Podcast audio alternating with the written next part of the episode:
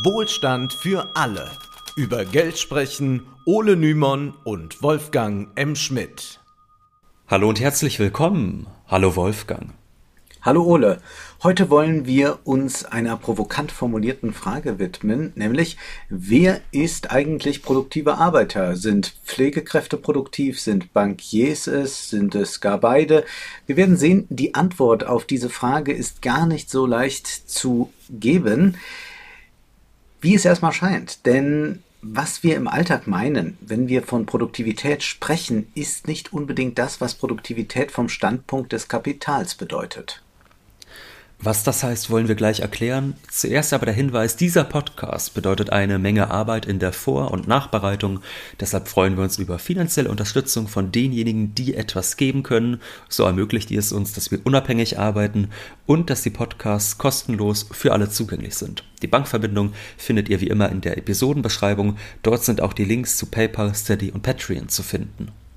Außerdem freuen wir uns, wenn ihr Wohlstand für alle Freunden und Verwandten weiterempfehlt und uns auf Social Media folgt, etwa auf Instagram, wo wir jede Woche kurze Teaser zu den Episoden hochladen, um Menschen auf unseren Podcast neugierig zu machen. Wenn ihr diese Clips teilt, hilft uns das sehr. Vielen Dank.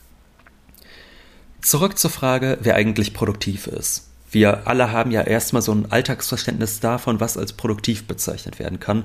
Und den meisten käme wohl so etwas in den Sinn wie, naja, wer eine Arbeit verrichtet, die für irgendwen oder irgendwas notwendig ist, na, der ist dann produktiv. Das hieße dann, dass jeder, der zur gesellschaftlichen Reproduktion beiträgt, produktiver Arbeiter ist, egal ob es um einen Krankenpfleger, eine Hausfrau, ein Mechaniker, ein Bauarbeiter oder eine Managerin geht. Die meisten Menschen denken bei Produktivität also an Folgendes. Wer eine Arbeit verrichtet und durch diese einen Nutzeffekt erzielt, der hat sich als produktiv erwiesen. Das kann man durchaus so definieren, auch wenn diese Definition einen Haken hat, denn was nun eine nützliche Arbeit ist, das ist gar nicht so leicht festzustellen. Das konnte man im vergangenen Jahr in einem bemerkenswerten Interview mit der Transformationsforscherin Maja Göpel sehen. Darin wurde sie gefragt, wie denn Menschen dazu gebracht werden sollten, dass sie gemeinwohlverträglich wirtschaften. Ihre Antwort, dafür müssen wir zunächst überhaupt erst einmal zwischen produktiver und unproduktiver Arbeit unterscheiden. Es gibt Produktion und es gibt Finanzierung und Handel. Mehrwert entsteht nur in der Produktion, doch nicht dort gibt es heute die hohen Vergütungen. Im schlimmsten Fall wird es dadurch für die produktiv Tätigen sehr schwer, Qualität zu generieren und langfristig orientiert zu wirtschaften. So aber läuft uns die Marktwirtschaft aus dem Ruder. Dieses Interview sorgte für einige Empörung. Einerseits, weil sie zwischen produktiver Arbeit und produktivem Handel unterschied, was auf Twitter zum Vorwurf führte, das sei ja wie die Unterscheidung zwischen schaffendem und raffendem Kapital, wie man sie von rechts außen kennt. Hier muss man Göpel sicherlich in Schutz nehmen, dass sie mit ihrer Aussage in trüben Gewässern fischen wollte, dürfte unwahrscheinlich sein. Dafür ist sie gesellschaftlich viel zu liberal. Zum anderen aber gab es Ärger von liberalen Ökonomen, weil Göpel sich angemaßt hatte, zu entscheiden, welche Arbeit nun sinnvoll oder nicht sinnvoll ist. Und das geht für Liberale natürlich nicht, denn da gilt ja die Logik, solange eine Arbeit bezahlt wird, muss sie auch sinnvoll sein. Wir sehen hier, die Diskussion war sehr schnell eine moralische. Also wer verdient nun den Ehrentitel, produktiver Arbeiter zu sein? Die Liberalen meinen, jede bezahlte Tätigkeit sei produktiv, denn sonst würde sie ja niemand dafür bezahlen, und Göpel wollte nur die Tätigkeiten als produktiv gelten lassen, die ihr selbst als sinnvoll erscheinen. Und dann schrieb sie am Ende zu diesen Kritikpunkten auf Twitter, Diskussion um produktive und reproduktive Tätigkeiten ist überfällig. Es geht nicht darum, dass Dienstleistungen nicht produktiv sind. Diese Interpretation ist im Marxismus stecken geblieben sondern dass es wertschöpfende und wertabschöpfende Tätigkeiten gibt. Laut Marx sind also Dienstleistungen unproduktiv. Maja Göpel dürfte es schwer haben, das zu belegen, denn tatsächlich ist das Gegenteil wahr. Marx hatte eine eigene Definition von produktiver Arbeit, die keineswegs Dienstleistungen ausklammerte und dieser Definition wollen wir uns gleich widmen. Denn mit den bisherigen Definitionen produktive Arbeit können wir eigentlich eher unzufrieden sein. Güppel meint, Fabrikarbeit sei produktiv, Handel und Banken seien es aber nicht. Da wird einfach die eigene Moral zum Maßstab der Wissenschaft gemacht. Was einem gefällt, ist notwendig, der Rest nicht. Die Definition der liberalen Kritiker ist aber auch nicht viel hilfreicher. Produktiver Arbeiter ist jeder, der für seine Arbeit Geld bekommt. Da lohnt es sich einmal genauer nachzuschauen, was Marx über die produktive Arbeit zu sagen wusste. Stellen über produktive Arbeit gibt es bei Marx so einige, vor allem in seinem Hauptwerk, dem Kapital. Wie viele unserer Hörer wissen, waren vom Kapital drei Bände geplant, die Marx jedoch nicht mehr fertigstellen konnte. Nur der erste Band wurde zu seinen Lebzeiten veröffentlicht, Band 2 und 3 erschienen posthum, nachdem Engels das Material neu kompiliert hatte. Dazu kam jedoch ein vierter Band, der den meisten weniger geläufig ist, die Theorien über den Mehrwert. Wie der Name schon sagt, handelt es sich dabei um eine Dogmengeschichte. Marx ging darin durch, wie Ökonom der vorherigen Jahrhunderte sich die Entstehung von Wert und Mehrwert erklärten, von den Franz französischen Physiokraten bis zu den Nationalökonomen seiner Zeit. Und in diesem Zuge schrieb er auch einiges zur Frage, was denn als produktive Arbeit gelten kann. Denn Marx zeigte sich im ersten Band des Kapitals überzeugt, der Begriff des produktiven Arbeiters schließt keineswegs bloß ein Verhältnis zwischen Tätigkeit und Nutzeffekt, zwischen Arbeiter und Arbeitsprodukt ein. Zitat Ende. Produktiver Arbeiter ist nicht einfach jeder, der mit seiner Arbeit etwas Neues hervorbringt. Nein, für Marx war klar, dass nur derjenige Arbeiter im Kapitalismus als produktiv gelten kann, der einen Mehrwert für seinen Chef, für einen Kapitalisten erzeugt. Und dieser Argumentation, die Marx in den Theorien über den Mehrwert und im ersten Band des Kapitals formuliert, wollen wir nun folgen. Wir erinnern uns, laut Marx entsteht der Mehrwert dadurch, dass ein Kapitalist einen Arbeiter anstellt, diesem jedoch weniger Wert als Arbeitslohn zahlt, als der Arbeiter selbst produziert. Damit ein Arbeiter sich und seine Familie ernähren kann, reicht ein Lohn im Wert von, sagen wir mal, sechs Arbeitsstunden. Dennoch kann ein Kapitalist seinen Arbeiter ja länger arbeiten lassen sechs, acht, zehn, zwölf Stunden, das ist ja erstmal, wie soll ich sagen, da ist ja noch eine Menge Luft nach oben, vorausgesetzt man schindet den Arbeiter nicht ganz zu Tode. Und das ist es, was Marx Ausbeutung nennt. Der Arbeiter muss länger arbeiten, als zu seiner eigenen Reproduktion notwendig ist. Je mehr, desto besser. Und, also aus Sicht des Kapitalisten, je mehr, desto besser und schafft damit einen Mehrwert.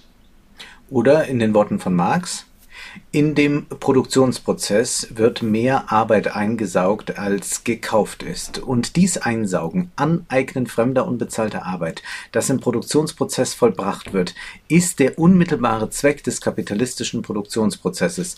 Denn was das Kapital als Kapital produzieren will, ist weder unmittelbar Gebrauchswert zum Selbstkonsum noch Ware, um sie erst in Geld und später in Gebrauchswert zu verwandeln. Sein Zweck ist die Bereicherung, die Verwertung des Wertes, seine Vergrößerung also das Erhalten des alten Wertes und Schaffen von Mehrwert. Und dies spezifische Produkt des kapitalistischen Produktionsprozesses erreicht es nur im Austausch mit der Arbeit, die daher produktive Arbeit heißt. Der Kapitalist kauft Arbeitsmittel, etwa Baumwolle und eine Maschine sowie Arbeitskraft ein, aber natürlich nicht, um am Ende 100 Hosen zu haben, so viel kann er ja gar nicht selbst gebrauchen, sondern er will sie verkaufen. Und er will sie auch nicht zu dem Zweck verkaufen, dass er sich davon am Ende was Schönes kaufen kann, sondern vorrangig, damit er das Geld reinvestieren und noch mehr Kapital akkumulieren kann. Nur dann kann man davon sprechen, dass Geld als Kapital fungiert, wenn es eingesetzt wird, um am Ende des Prozesses mehr Geld zu haben.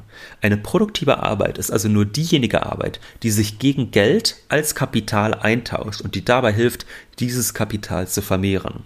Am Ende des Produktionsprozesses hat die vergegenständlichte Arbeit, also die Baumwolle oder die Maschine, neue Arbeit eingesaugt, somit hat der Arbeiter das Kapital vergrößert, diese und nur diese Arbeit, die dazu dient, das Kapital zu vergrößern, nennt Marx produktiv. Zitat: Die kapitalistische Produktion ist nicht nur Produktion von Ware, sie ist wesentlich Produktion von Mehrwert. Der Arbeiter produziert nicht für sich, sondern für das Kapital. Es genügt daher nicht länger, dass er überhaupt produziert. Er muss Mehrwert produzieren. Nur der Arbeiter ist produktiv, der Mehrwert für den Kapitalisten produziert oder zur Selbstverwertung des Kapitals dient. Wer uns schon länger zuhört, weiß, dass Marx alles andere als ein Freund dieser Mehrwertproduktion war. Denn Mehrwertproduktion bedeutet, dass es eben nicht darum geht, die Bedürfnisse der Menschen mit möglichst wenig Arbeit vernünftig zu stillen. Mehrwertproduktion ist ein maßloser Prozess. Aus Sicht des Kapitalisten kann überhaupt nicht genug gearbeitet werden, kann nicht genug flüssige Arbeit eingesaugt und zu Profiten gemacht werden. Hier sehen wir schon den Unterschied zu Maya Göpel. Sie meinte ja, Mehrwert entstehen nur in der Produktion und meinte das als Kompliment an die dort Arbeitenden. Die verdienen quasi den Ehrentitel des produktiven Arbeiters. Für Marx hingegen war klar, wer Mehrwert produziert, der ist bloßes Mittel des Kapitals. Er schreibt, der Begriff des produktiven Arbeiters schließt daher keineswegs bloß ein Verhältnis zwischen Tätigkeit und Nutzeffekt zwischen Arbeiter und Arbeitsprodukt ein, sondern auch ein spezifisch gesellschaftliches, geschichtlich entstandenes Produktionsverhältnis, welches den Arbeiter zum unmittelbaren Verwertungsmittel des Kapitals stempelt. Produktiver Arbeiter zu sein, ist daher kein Glück, sondern ein Pech. Ich finde, was man hier auch wunderbar sieht an diesem Zitat ist, äh, Maya Göbel sagt ja, Mehrwert entsteht nur in der Produktion. Und ich glaube, sie meint es gar nicht jetzt ökonomisch, also dass man sagt, ein Profit entsteht nur in der Produktion, sondern das ist eher so gemeint, wie Menschen manchmal im Alltag so das Wort Mehrwert benutzen. Man kennt das zum Beispiel bei Influencern, die sagen, ja, ich äh, mache Content und hoffe, dass der für euch einen Mehrwert hat, womit Nutzen mhm. gemeint ist. Also viele benutzen das Wort Mehrwert falsch und meinen damit irgendeine Form gesellschaftlichen Nutzens obwohl es natürlich um Profit geht. Und ich glaube, das ist ehrlich gesagt auch das, was Göpel damit meint, was natürlich aber eher unökonomisch ist. Ja. Naja. Jedenfalls, du hattest eben gesagt, produktiver Arbeiter sein, das ist eher ein Pech als ein Glück. Das bedeutet nämlich, dass man zur Vermehrung des Kapitals arbeitet. Fragt sich nur, welche Tätigkeiten gehören denn jetzt dazu? Denn laut Meyer Göbel gelten Dienstleistungen im Marxismus ja als unproduktiv, was aber völlig falsch ist. Der Inhalt der Arbeit, der konkrete, der ist für Marx völlig gleichgültig. Ob jemand ein Auto zusammenschraubt, also eine handgreifliche Ware produziert, oder eine Dienstleistung verrichtet, musiziert, massiert, was auch immer, das ist egal. Es geht um das Produktionsverhältnis. Fungiert der Arbeiter als Mittel des Kapitalisten, um Profite zu erwirtschaften? Nur darum geht es. Marx gibt dann im ersten Band des Kapitals auch ein sehr lapidar formuliertes Beispiel, steht es frei, schreibt er da, ein Beispiel außerhalb der Sphäre der materiellen Produktion zu wählen, so ist ein Schullehrer produktiver Arbeiter, wenn er nicht nur Kinderköpfe bearbeitet, sondern sich selbst abarbeitet zur Bereicherung des Unternehmers. Dass letzterer sein Kapital in einer Lehrfabrik angelegt hat, statt in einer Wurstfabrik, ändert nichts an dem Verhältnis um die konkrete Arbeit, ob jemand Würstchen oder Kinderköpfe füllt, geht es nicht. Und Marx führt das dann weiter aus mit den Worten, dieselbe Sorte Arbeit kann produktiv oder unproduktiv sein. Zum Beispiel Milton, der Paradise Lost für 5 Pfund Sterling schrieb, war ein unproduktiver Arbeiter. Unter uns aber ist natürlich heute ein Klassiker. Der Schriftsteller dagegen, der Fabrikarbeit für seinen Buchhändler liefert, ist ein produktiver Arbeiter. Milton produzierte das Paradise Lost aus demselben Grund, aus dem ein Seidenwurm Seide produziert. Es war eine Betätigung seiner Natur. Er verkaufte später das Produkt für fünf Pfund Sterling. Aber der Leipziger Literaturproletarier, der unter Direktion seines Buchhändlers Bücher, zum Beispiel Kompendien der Ökonomie, fabriziert, ist ein produktiver Arbeiter, denn sein Produkt ist von vornherein unter das Kapital subsumiert und findet nur zu dessen Verwertung statt. Eine Sängerin, die auf, eine, auf ihre eigene Faust ihren Gesang verkauft, ist ein unproduktiver Arbeiter aber dieselbe Sängerin von einem Entrepreneur engagiert, der sie singen lässt, um Geld zu machen, ist ein produktiver Arbeiter, denn sie produziert Kapital. Äh, da muss man vielleicht noch hinzufügen, äh, wir äh, kennen das zum Beispiel aus der italienischen Oper, dass dort die Impresarios waren, das waren Unternehmer, die diese Opern wie Unternehmen führten und dann entsprechend auch Sängerinnen anstellte, die einen Mehrwert produziert haben bzw. ersungen haben. Genau, und umgekehrt, wenn jetzt zum Beispiel, aber da kommen wir gleich nochmal ausführlicher dazu, wenn jetzt so eine Sängerin hingehen würde äh, zu einem reichen Menschen und sich einfach direkt von dem bezahlen lässt und quasi keinen Mehrwert produziert, keinen Profit produziert, sondern sich nur für ihre Arbeit quasi entlohnen lässt, ohne dass am Ende ein Mehrwert rausspringt, das ist eine unproduktive Arbeit, aber das erklären wir jetzt gleich nochmal detaillierter. Jetzt sind wir schon bei diesem Thema künstlerische Arbeit, inwieweit ist die denn produktiv fürs Kapital?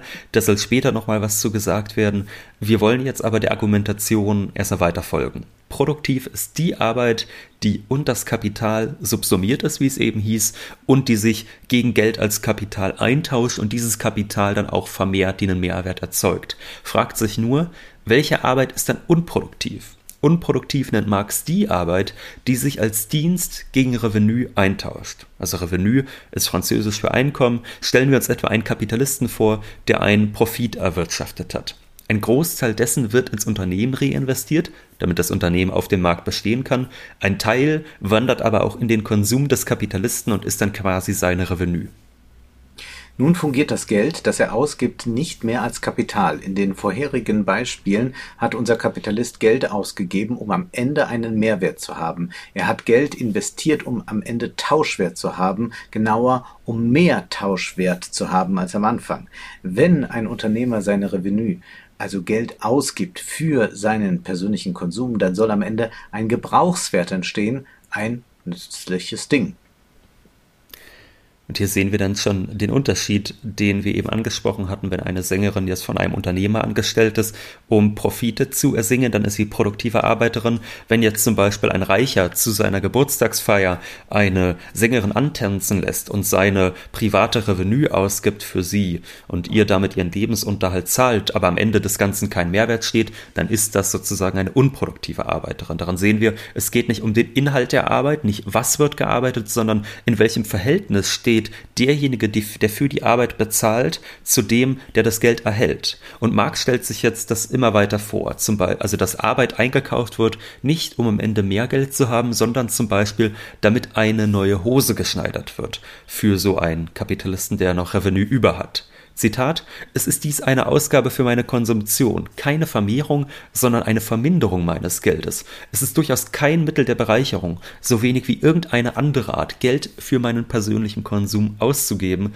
ein Mittel der Bereicherung ist. Das Geld wird also nicht zu Kapital, sondern umgekehrt verliert sein Dasein als Tauschwert, um als Gebrauchswert verzehrt, aufgezehrt zu werden. Andererseits hat für mich die Arbeit bloß Interesse als Gebrauchswert, als Dienst, wodurch Tuch in Hose verwandelt wird, der Dienst, den mir ihr bestimmter nützlicher Charakter leistet. Diese Arbeit ist eine unproduktive Arbeit. Es wird ein Dienst geleistet, der sich gegen Revenue eintauscht und an dessen Ende ein neuer Gebrauchswert, etwa eine nützliche Hose, steht anstelle eines Profits. Marx widmet sich dann ausführlich den Grenzfällen, die nur bedingt kapitalistisch organisiert sind. Was ist etwa mit einem Bauern, der selbst die Produktionsmittel besitzt und Waren für den Austausch produziert? Ist das ein produktiver Arbeiter? Und bis zu welchem Grad kann bei Menschen, die Kunstwerke und geistiges Eigentum schaffen, von kapitalistischer Ausbeutung die Rede sein? Zwar handelt Marx auch diese Grenzfälle ab, kommt dann aber zu folgendem Schluss. Alle diese Erscheinungen der kapitalistischen Produktion auf diesem Gebiet sind so unbedeutend verglichen mit dem Ganzen der Produktion, dass sie gänzlich unberücksichtigt bleiben können. Denn Marx geht davon aus, dass nur ein kleiner Teil der Ökonomie aus Opernsängerinnen oder freien Bauern besteht und dass ein immer größerer Teil der Wirtschaft ins kapitalistische Gefüge hereingezogen wird.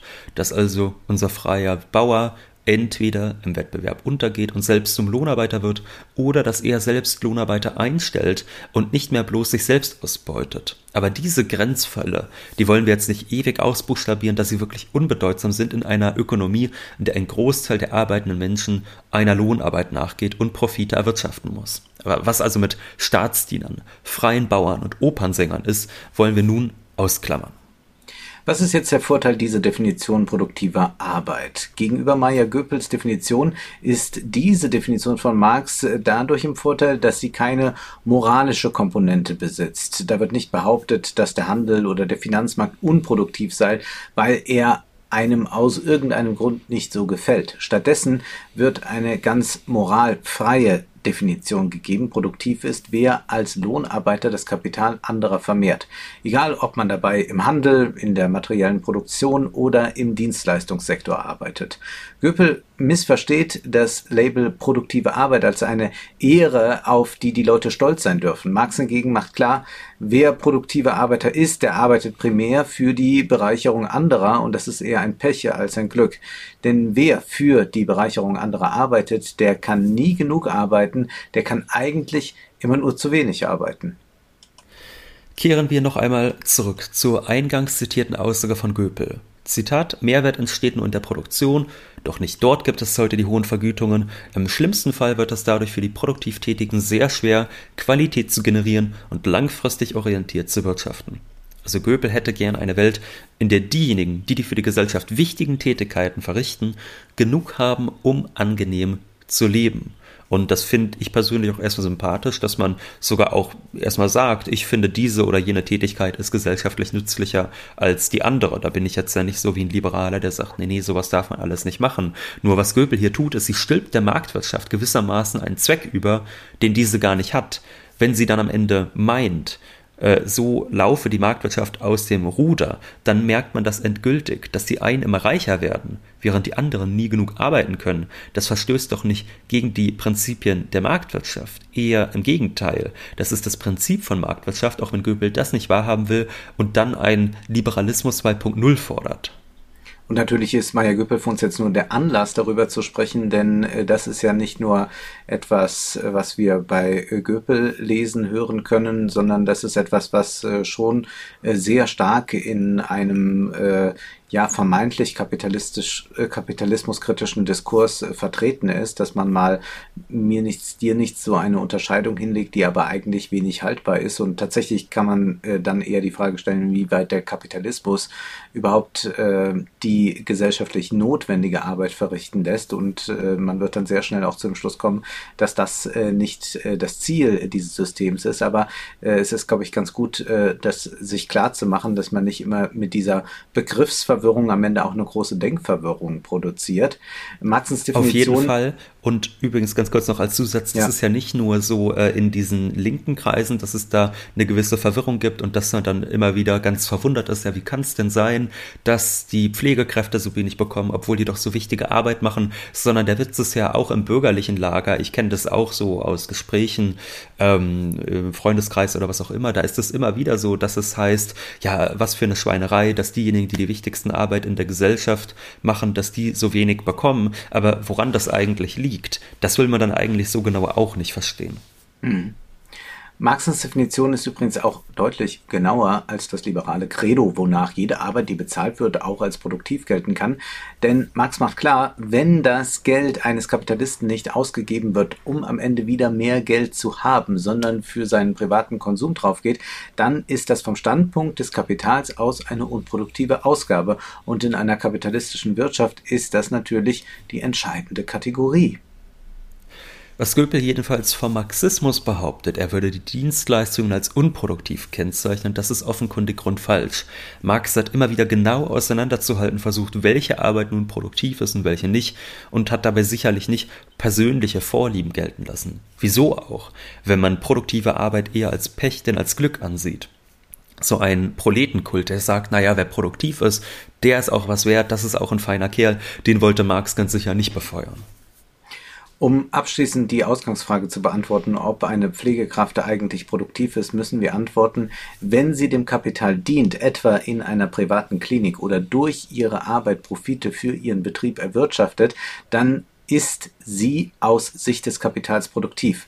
In einem staatlichen Krankenhaus ohne Profit ist sie es nicht. Und man kann ja dann Rückschlüsse darauf ziehen, warum Privatisierung bei vielen so beliebt ist. Dass ihre Arbeit so oder so unverzichtbar ist, das ist wieder eine ganz andere Frage, beziehungsweise das äh, können, das sollte ja nicht außer Frage stehen. Und wir wollen noch kurz auf den Punkt von Göpel eingehen, dass diejenigen, die die essentiellen Arbeiten verrichten, oftmals mehr schlecht als recht über die Runden kommen, während etwa Banker das Vielfache an Einkommen generieren. Das stimmt, liegt aber alles andere als im Widerspruch zu marktwirtschaftlichen Prinzipien, wie Göbel glaubt. Marktwirtschaft bedeutet ja nicht, dass jeder, der was Wichtiges für die Gesellschaft tut, dann auch genug zum sorgenfreien Leben bekommt, sondern jeder erhält das, was er dem Kapital wert ist. Und so etwas wie eine gerechte Verteilung nach den Maßstaben einer Maya Göpel wird es da sicherlich nicht geben. Interessanter ist vielleicht eine andere Kritik an Marx, dass er sich nämlich auf die Arbeiten konzentriert hat, die in der Privatwirtschaft verrichtet werden, dabei jedoch die häuslichen Arbeiten, die auch zum Überleben der Gesellschaft notwendig sind und die oftmals von Frauen verrichtet werden, übersehen hat. Auf diese feministische Kritik wollen wir bald genauer eingehen und uns der Frage widmen, wieso eigentlich wird die sogenannte Care-Arbeit nicht entlohnt und ist es vielleicht ein progressives Anliegen, diese Entlohnung zu fordern? Dazu, wann anders mehr? Wir wollen abschließend noch darauf hinweisen, dass wir am Donnerstag, den 19. Januar in Stadthagen in Niedersachsen sind. Das ist circa 30 Minuten von Hannover entfernt. Alle Informationen dazu findet ihr in der Episodenbeschreibung. Unter dem dort angegebenen Link könnt ihr auch Tickets erwerben. Vielleicht sehen wir uns ja dann an diesem Abend. Nun ist aber erst einmal Schluss für heute, denn Zeit ist Geld. Prosit.